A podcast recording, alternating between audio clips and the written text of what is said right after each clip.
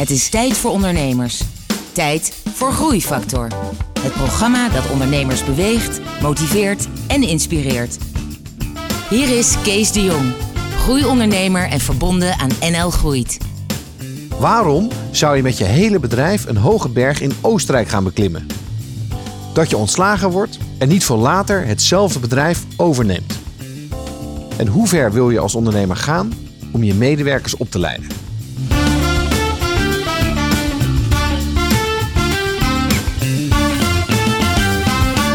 Hallo en welkom bij Groeifactor. Het programma dat ondernemers beweegt, motiveert en inspireert. Met een openhartig gesprek met een inspirerende ondernemer. En vandaag is dat Huub Waterval.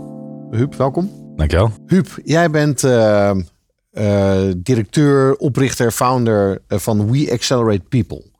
Um, en dat is, uh, dat is eigenlijk een holding, een soort paraplu-merk voor heel veel verschillende bedrijven. En daaronder zit de Nextview, dat is denk ik het bekendste bedrijf. Um, je hebt uh, Design Thinking Center, uh, je hebt Beat Tree um, en Remix. Vergeet ik nog iets? Uh, Growtivity. Sorry. Ja, het is ook moeilijk te onthouden. ongeveer 75 man bij elkaar. Ja. Uh, maar de overkoepelende activiteit zijn toch wel is IT-dienstverlening. Ja. En, en wat doe je dan precies? Wij werken voor de grotere klanten in Nederland. En die helpen we vaak met innovatieve oplossingen. Zoals? Um, we hebben de NS geholpen met de OV-chipkaart. Of we zijn bij de Suikerunie bezig met de slimme suikerbieten. We ontwikkelen uh, slimme waterputten voor een waterleidingbedrijf. Uh, en ja, zo kan ik nog wel even doorgaan. Oké, nou dat, dat, dat klinkt interessant. Ik heb ook gezien, en dat is wel grappig. Ik heb nog nooit zo'n lange lijst gezien met allerlei soorten awards uh, die jij en je bedrijf uh, hebben gekregen. Van de FD Gezelle Award tot de beste SAP Innovation Partner. Uh, tot de Validated Expertise Partner. Je, hebt een heel lijstje aan, aan. Dus je prijzenkast is goed gevuld. We doen ons best. Dus het is natuurlijk ook leuk voor iedereen om prijzen te winnen. Dus nou. Hey, je, je hebt een mooi bedrijf neergezet. Maar ik wil eigenlijk terug naar hoe het allemaal begon. Ben jij ondernemer vanuit huizen? Uh, ik ben opgegroeid op een uh, boerderij. En uh, ja, dat betekent gewoon hard werken en ook ondernemen uiteraard. Ja. Oké, okay. en, en, waar stond die boerderij? die stond in IJsden onder Maastricht. dus net voordat je de Belgische grens overgaat. En ehm, nou, daar heb ik ook mijn hele jeugd doorgebracht. Oké, okay, maar over de grens, dus je bent eigenlijk een Belg? ze noemen me wel reserve, reserve Belg, maar ja. ik ben echt een Nederlander van origine. Um, maar um, ja, zo. En hoe is dat begonnen? Je, bent, je, je, hebt, je hebt gestudeerd, je, hebt, uh, je bent naar school gegaan?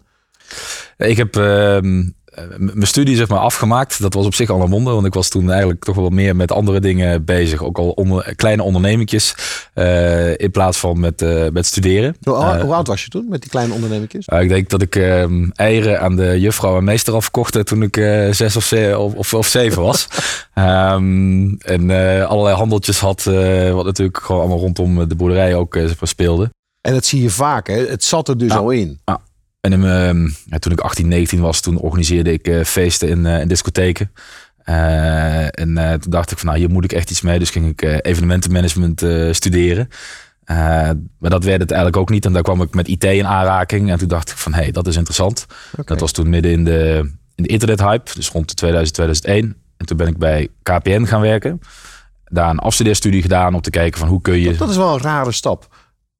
Waar, waarom, waarom ga je dan vanuit een soort van: oké, okay, ik, ik ga zelf dingen doen, IT. En waarom ga je dan bij KPN werken? Dat was natuurlijk wel prestigieus in die tijd, maar. Nou, het ging me niet zozeer om de prestige, maar ik geloofde wel dat je eerst iets moest leren uh, voordat je iets kan. Zeg maar. Dus, ja. uh, ik wilde eerst gewoon, het, gewoon ervaring opdoen. Ik had ook niet meteen zoiets van ik moet iets voor mezelf gaan beginnen. Het was wel iets. Ik heb toen wel een soort persoonlijk ontwikkelingsplan geschreven. En daar stond dat wel letterlijk in uiteindelijk. Met, met mooie mensen om me heen uh, mooie dingen gaan doen. Deed je dat voor jezelf? Of, of was dat een soort onderdeel van de introductie bij KPN dat je dat moest doen? Uh, nou, dit heb ik het, dat plan heb ik uiteindelijk een jaar later of twee jaar later bij mijn tweede werkgever, Essent, uh, geschreven. En dat, dat was wel onderdeel van een soort uh, development traject daar. Ja. Nou, daar heb ik toen wel heel bewust ook echt over nagedacht. En het gekke is dat ik dat plan ook gewoon feilloos gevolgd heb. Dus dat is ook echt uitgekomen. Nou, creepy. Ja, ik ben echt heel goed in plannen maken. Dus dat is, uh, en, ook, en ook zorgen dat ik ze kan uh, uitvoeren. Dus, uh, Oké. Okay. Heb je daarna al je eerste stap op ondernemerschap uh, gemaakt? Of? Nou, bij Essent had ik, uh, kreeg ik wederom carte blanche eigenlijk van mijn, uh, van, van, mijn manager. Die, die, ik ook nog steeds heel dankbaar ben. Want dat werd later ook de eerste opdrachtgever. Die heeft mij drie keer geholpen. Dat werd ook de opdrachtgever voor mijn eerste bedrijf. En, een soort gids eigenlijk voor ja, in het ja, leven. Heb ik, ook, ik heb nog wel regelmatig contact met hem. En dat heb ik ook altijd heel erg gewaardeerd. En dat heeft mij ook altijd wel toe bewogen om ook andere mensen kansen te geven. Ja. omdat ja, je moet die kans toch gewoon krijgen. Ja. Want jij bent nog niet zo oud, hè, nu? Ik ben uh, 37. Ja. Nou ja, voor mij is dat niet zo oud, maar voor anderen. Ja, anderen vinden we dat weer heel oud. Maar dus, die, die leeftijd heb ik dan ondertussen ook bereikt.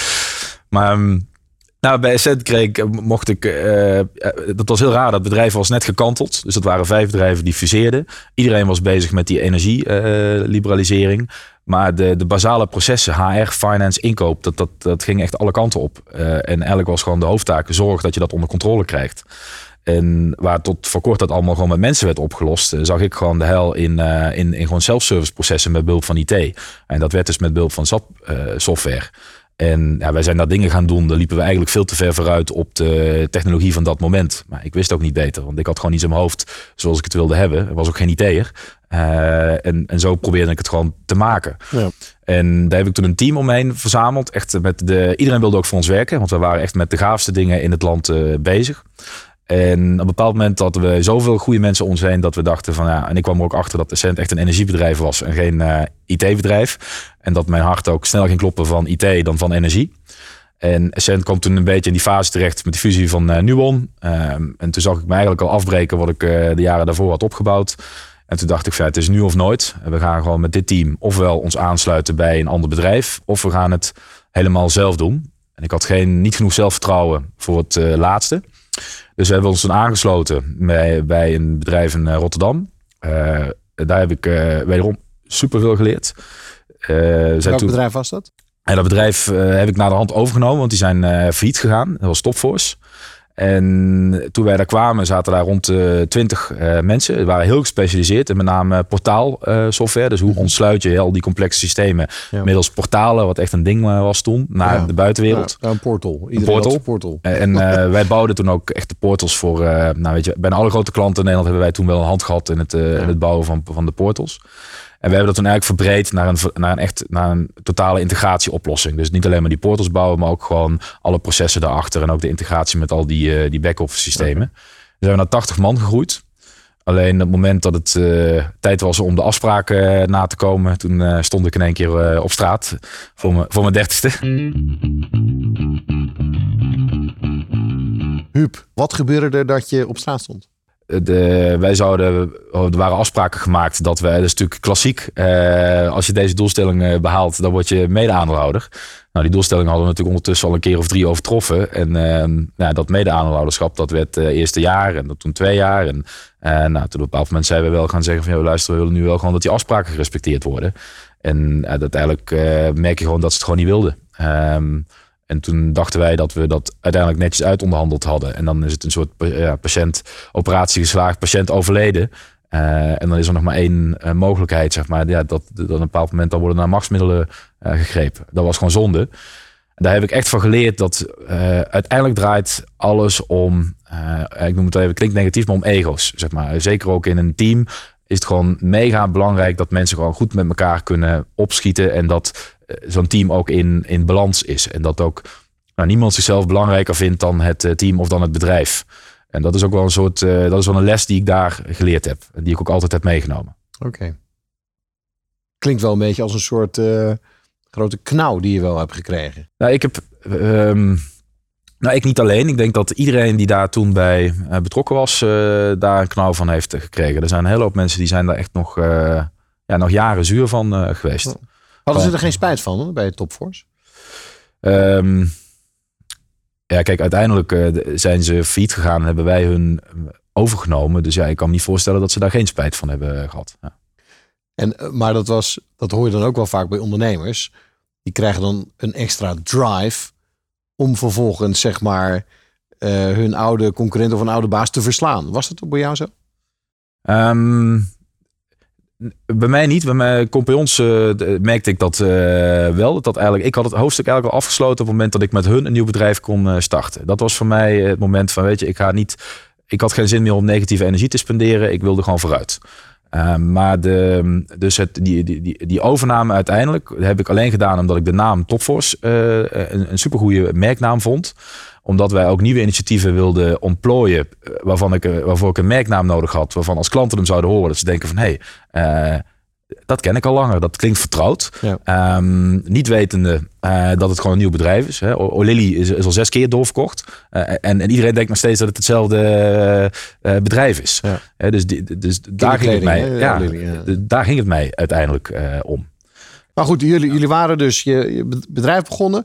Het, het, droomdoel was, nou, 5 miljoen, 50 man willen we gaan bouwen. En wat waren je eerste stappen? Je had al vier man bij elkaar. je netwerk was uitgeput. Dus wat ben je gaan doen? Um, ja, toch uh, gewoon zorgen dat de schoorsteen rookt. Uh, dus ja, je kunt natuurlijk allerlei idealen hebben in het begin.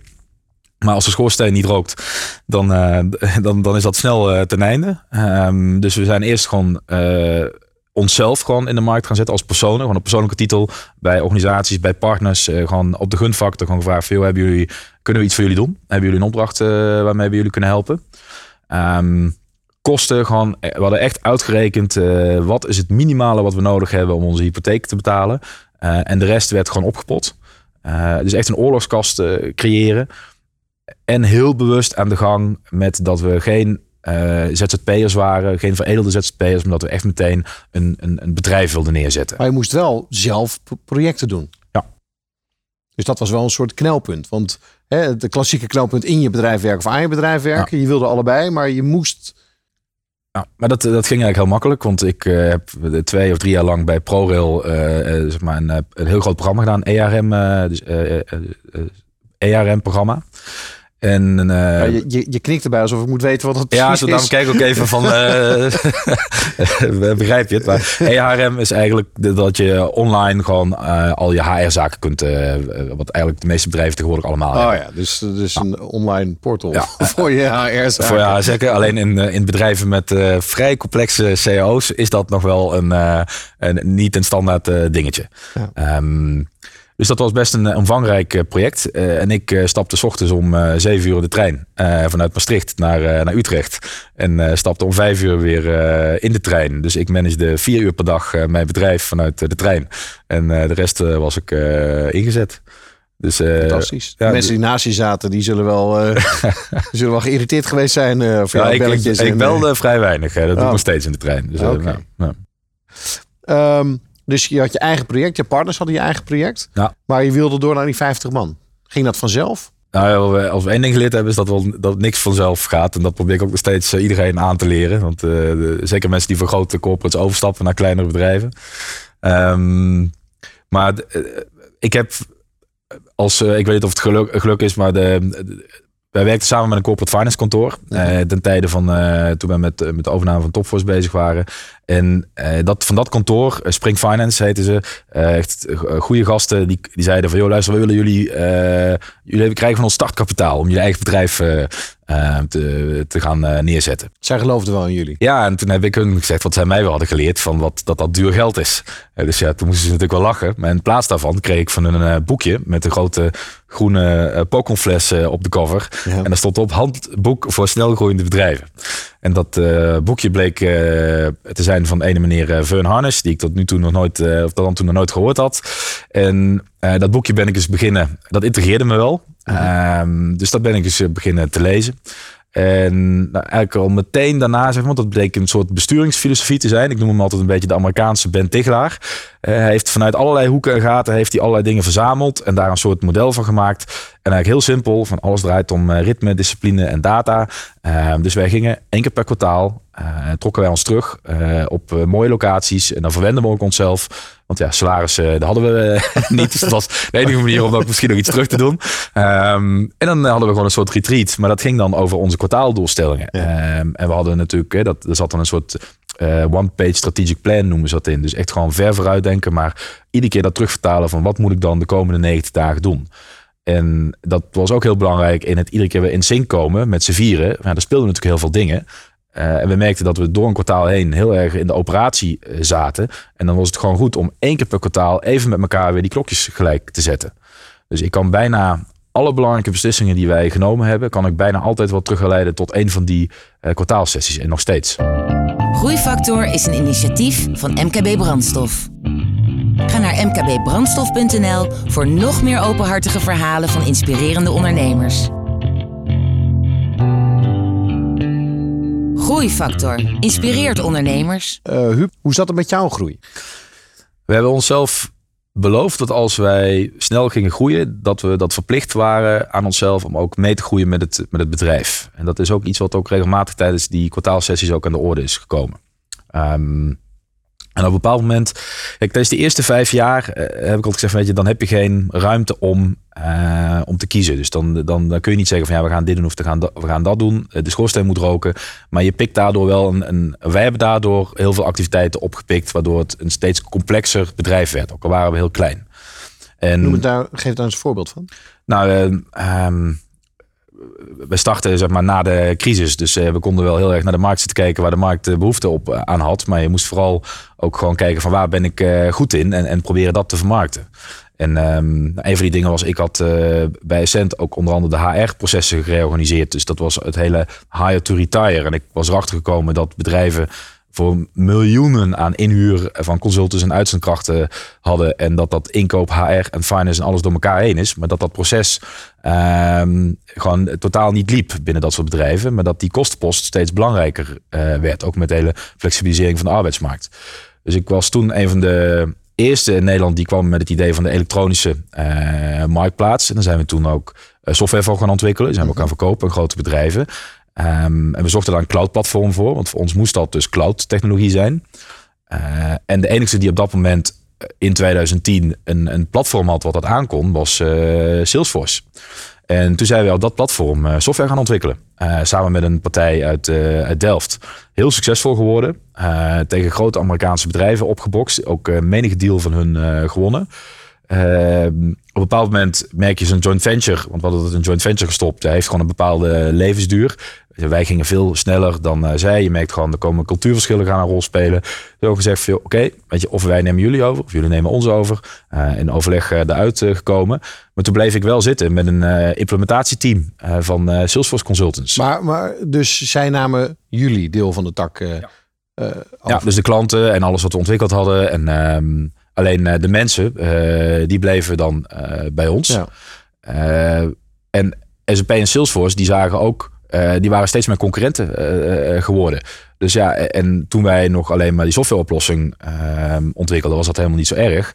Maar in één keer zit je dan met ook een, een, een soort service line, zeg maar, die als competitief werd ervaren, wat het in de praktijk gewoon niet was. Maar je merkt dan ook gewoon dat het, dat, dat werkt gewoon niet. En toen hebben we ook gezegd, ja, oké, dan moeten we dat gewoon apart gaan zetten. Um, toen hebben we een ander bedrijf overgenomen, B3. En daarvan daar onze activiteiten aan toegevoegd. Ja. Um, en, die, en die zijn die Salesforce implementaties gaan doen. Ja, en, en je merkt dat soort keuzes. En, en ik kwam er. Uh, we hebben ook een allianceformule uh, opgezet met twaalf andere SAP-partijen. Dat hebben we dat toen de Topforce Alliance genoemd. Uh, wat een uniek concept was.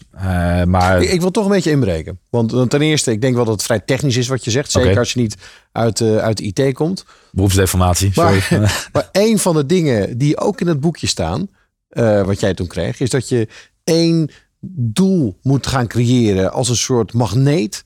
Hè, waarnaar je gaat toewerken. En deze acties die je benoemt, het lijkt toch een beetje random. Het lijkt toch een beetje, oké, dat gebeurt zo. En natuurlijk, het leven gaat altijd anders dan dat je plant. Maar hoe zie jij dat verschil tussen het hebben van die, dat ene doel en daar naartoe werken? Of eh, per kwartaal maar zien wat er gebeurt en daarop reageren?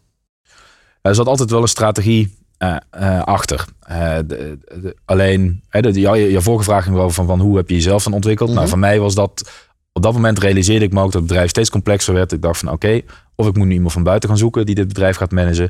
Of ik moet in mezelf gaan investeren. want dat ben ik ook verplicht om, ook, zodat ik ook in staat ben om dat bedrijf te managen. Um, dus de afgelopen twee jaar heb ik een MBA afgerond. En dat heeft me enorm geholpen om ook weer gewoon een duidelijke strategie uh, uit te zetten. En om mezelf ook uh, strategisch gezond te verklaren met alle dingen die ik eh, de afgelopen vijf jaar bedacht had. Daar zat toch wel een lijn in. Dat vind ik heel knap. Ik ken geen ondernemer die een bedrijf leidt die daarnaast nog een keer een MBA doet. Nou, het, is een soort cadeautje aan jezelf. En ik kan het iedereen aanbevelen. Want gek is dat mensen, de meeste mensen gaan een MBA doen om op een soort executive level te komen. En er zijn maar weinig mensen die op het idee komen als ze op een executive level zitten, om dan een MBA te gaan doen. Terwijl het eigenlijk juist dan het meest waardevol is. Want alles wat je doet, elke opdracht die je kon doen, die je kreeg aangereikt, was gewoon weer uh, dat uh, je bedrijf even onder een vergrootglas werd gelegd op dat punt. Ja. En dat ook meteen, zeg maar, alle verbeteringen die eruit kwamen, alle dingen die ik bedacht. Uh, dus ik deed ook niet dingen voor een cijfer. Ik deed dingen omdat ik gewoon mijn werk goed wilde doen en mijn bedrijf verder wilde helpen. Ja. Dus dat, ik heb dat echt als fantastisch ervaren. Ja. En Hoe, waar heb je dat gedaan? ik heb het eigenlijk aan, aan Nijrode, die MBA, gedaan. en ik kwam er ook al heel snel achter dat je bedrijf niet, dus in je, niet in je eentje leidt, maar dat je dat eigenlijk, eh, om in de woorden van een van mijn professoren te spreken, met een, een village of people doet. Dus ik heb ook heel snel eigenlijk dat hele leadership team eh, gewoon meegenomen. En we zitten nu, uh, we doen een programma wat nou, misschien nog wel zwaarder is dan wat een, een corporate als, als ING of, of um, ja, noem ze allemaal op, die allemaal ook gewoon dat soort programma's daar doen. En ik merk ook dat, dat dat zorgt er ook voor dat wij best wel een talent magnet zijn geworden. Dat mensen ook zien van hey, ontwikkeling is niet zomaar een woord, maar het wordt ook gewoon uh, gedaan. En vrijdag start de tweede groep, uh, 14 mensen uit het bedrijf, uh, die aan een Accelerate-programma gaan deelnemen. En dat is een programma wat we samen met Nijrode hebben gemaakt om consultants meer zeg maar sensitief commercieel vaardig te maken. Omdat onze klanten tegen ons zeiden: van, ja, maar jullie mensen. Uh, ik heb nou drie keer tegen hem gezegd dat ik uh, daar wel eens iets meer over zou willen weten. Of dat ze dat een goed idee vinden. Maar ik heb het idee dat jullie mensen de, de niet dat, eh, dat commercie een vies woord is, zeg maar. Maar ja, soms laten klanten ook tips die niet voor niks uh, vallen. Ja. Um, en we zijn dus nu ook met een grote groep consultants bezig om ja, ook hun daar weer een stap in een persoonlijke effectiviteit verder te brengen. Oké. Okay. Dus en dat is gewoon wel echt. Eerst zag ik dat allemaal als kostenposten. Ik heb me ook echt, ik heb hoofdpijn gehad van, moeten we daar nou wel zoveel aan gaan, uh, aan gaan, ja, aan gaan en uitgeven? En de tijd ook, wat iedereen uh, kwijt is. Ja, maar als je ziet wat daar uitkomt, dat is echt fenomenaal.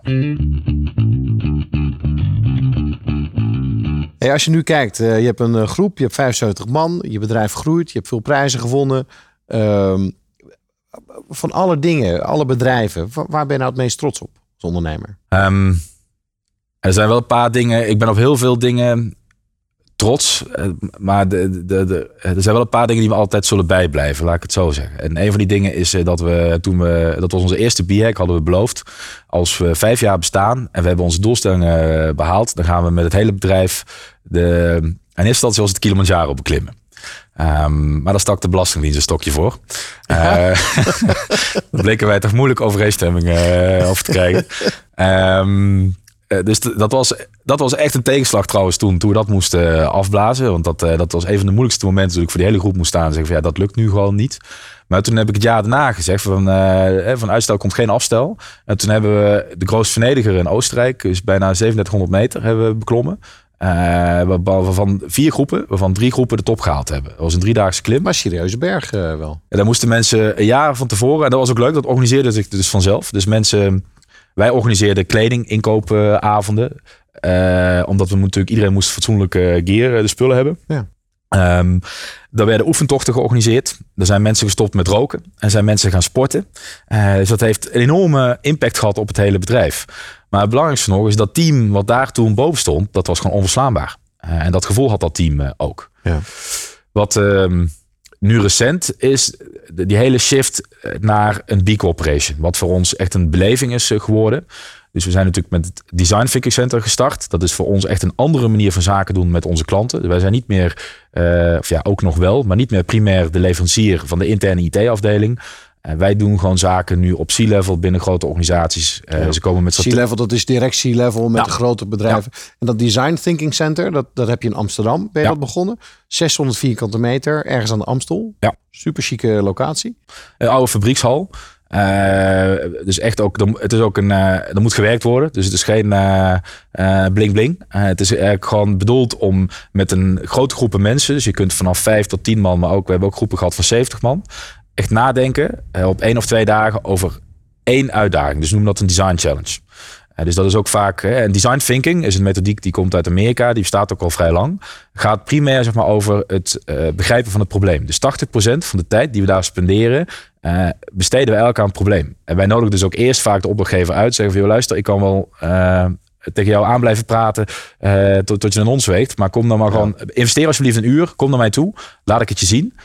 En bijna elke klant die daar geweest is, is teruggekomen. Tot zover de reclame. Sorry, uh, ik ben er gewoon heel erg enthousiast over. ik dus, snap het. Ja. En je bent er trots op en ik vroeg ook waar je trots op was. Maar die vraag heeft altijd een tegenzijde. Als je kijkt naar de afgelopen jaren, wat zijn dan dingen die je nog dwars zitten of die tegen zijn gevallen? Of dieptepunt? Nou, dingen die, me nog, die ik nog steeds moeilijk vind, is we hebben, ik noem de We Accelerate People groep, is eigenlijk meer een soort, ik noem het graag een omgedraaide paraplu. Dus het is niet de holding waar alles onder valt, het is zeg maar het bedrijf wat alles mogelijk uh, maakt. Dus ik zie het meer als het fundament. Maar dat betekent wel... De, dat de, de enabler ja. van al die... Uh... Ja. En de bedrijven die daarop op staan, dus de Nextview, B3, Design Thinking Center, Creativity, zeg maar, die help ik te groeien. Uh, maar, remix. Uh, remix, inderdaad. Dankjewel. Uh, we zouden geen reclame maken, maar, ja. maar de, de, en dat, dat vind ik nog steeds. Ik merk dat ik heel goed ben in dingen starten. en, en, maar dingen echt door laten groeien. dat blijf ik gewoon nog steeds een, een, een uitdaging vinden. Al natuurlijk, al gebeurt het wel. En misschien is ook de, de perceptie die ik heb bij hoe snel dat kan, zeg maar, klopt die ook niet. Maar soms uh, ja, 15 tot 20 procent eh, per jaar op groepsniveau uh, groeien. Ja, dat voelt voor mij soms al stilstaan. Um, en, uh, en gewoon ook precies weten wat je moet doen, zeg maar, om de dingen, om die volgende stap weer voor te bereiden. in de complexiteit van die verschillende bedrijven. Dat is namelijk de strategie die we gekozen hebben. En dat is eigenlijk mijn grootste doorlopende uitdaging.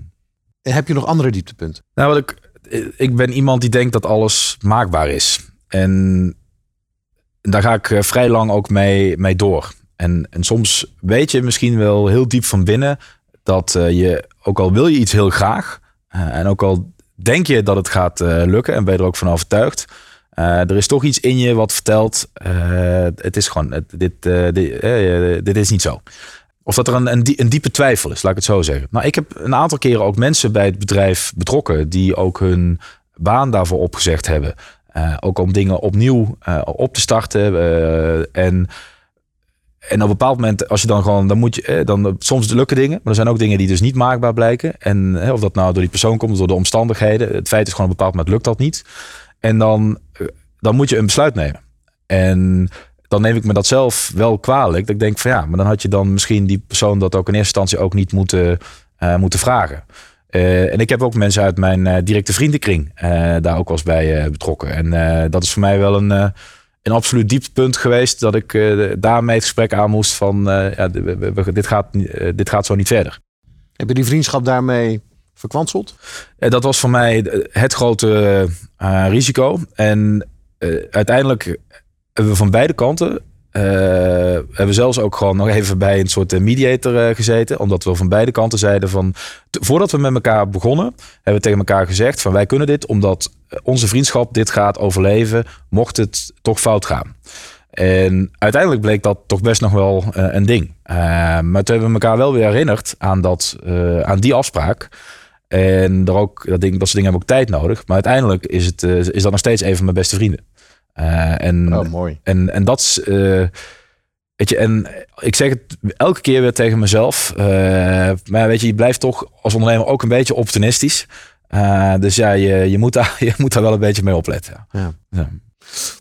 Um, als we kijken naar de, naar de toekomst, waar eindigt jouw ambitie? Ik heb werkelijk geen idee. Um, voor mij is daar geen eind aan. Maar 15, 20 procent per jaar groei uh, in die termen? Nou, ik ben eigenlijk van geschrokken toen ik ging uitrekenen uh, dat als ik dat doortrek tot ergens in 2025, uh, dat we dan al, al dik boven de, boven de 25 miljoen uit gaan komen. Toen dacht ik van, oh, dat is wel een serieus, serieus business. dan moet ik ja. toch even wat dingen anders gaan doen. Voor dat jongetje wat eieren verkocht aan zijn, ja.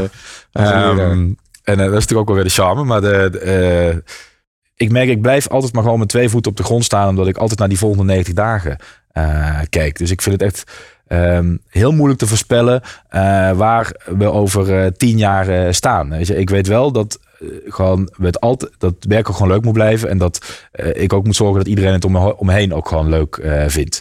En zolang we dat soort dingen blijven doen. Uh, en ook gewoon klanten blij met ons zijn, onze medewerkers blij met ons zijn, onze partners blij met ons zijn. En we blijven groeien, want niet groeien is voor mij geen optie. Dat is gewoon saai. Uh, dus, maar ja, dan, dan is eigenlijk wat mij betreft is eigenlijk alles mogelijk. Dus je wil blijven groeien.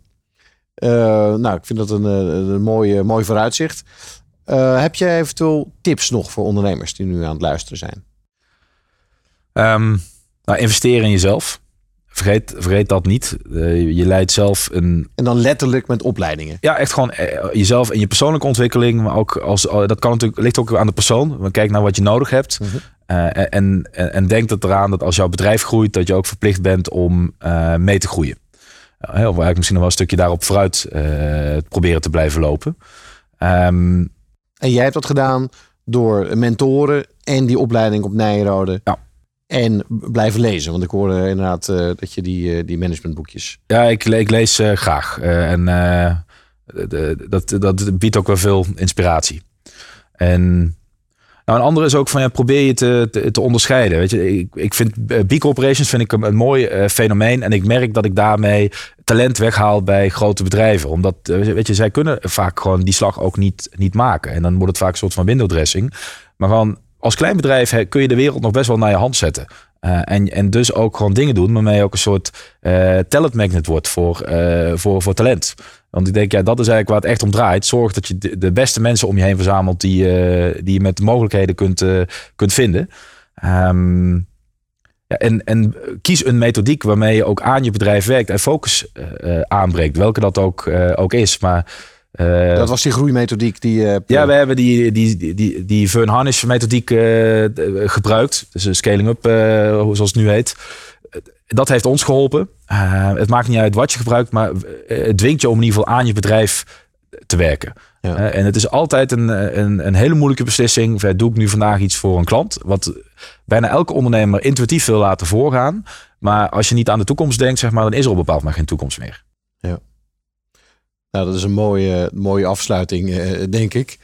Uh, als ik hem nog even, even samenvat. Werk aan jezelf. Uh, maak de wereld beter door B Corporation. Ja. Of, of, een andere soort. Uh, trek de beste mensen aan. Dat ja. noemde je ook nog. En, en zorg voor een systeem en een methodiek.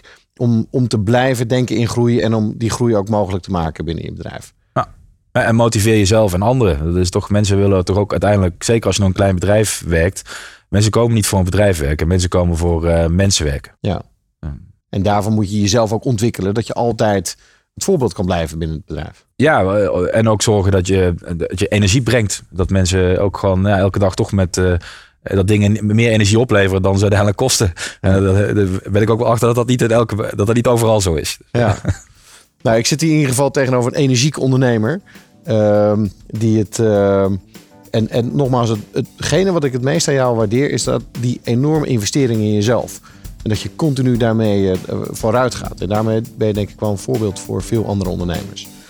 Dus Huub, ik wil je bedanken voor dit gesprek. Uh, en ik wens je nog veel succes met je verdere groei. Graag gedaan, dankjewel. Je luisterde naar mijn gesprek met Huub Waterval. Dankjewel voor het luisteren en graag tot een volgende aflevering van Groeifactor. Ga naar mkbbrandstof.nl voor nog meer inspirerende verhalen van mede-ondernemers. Groeifactor beweegt ondernemers.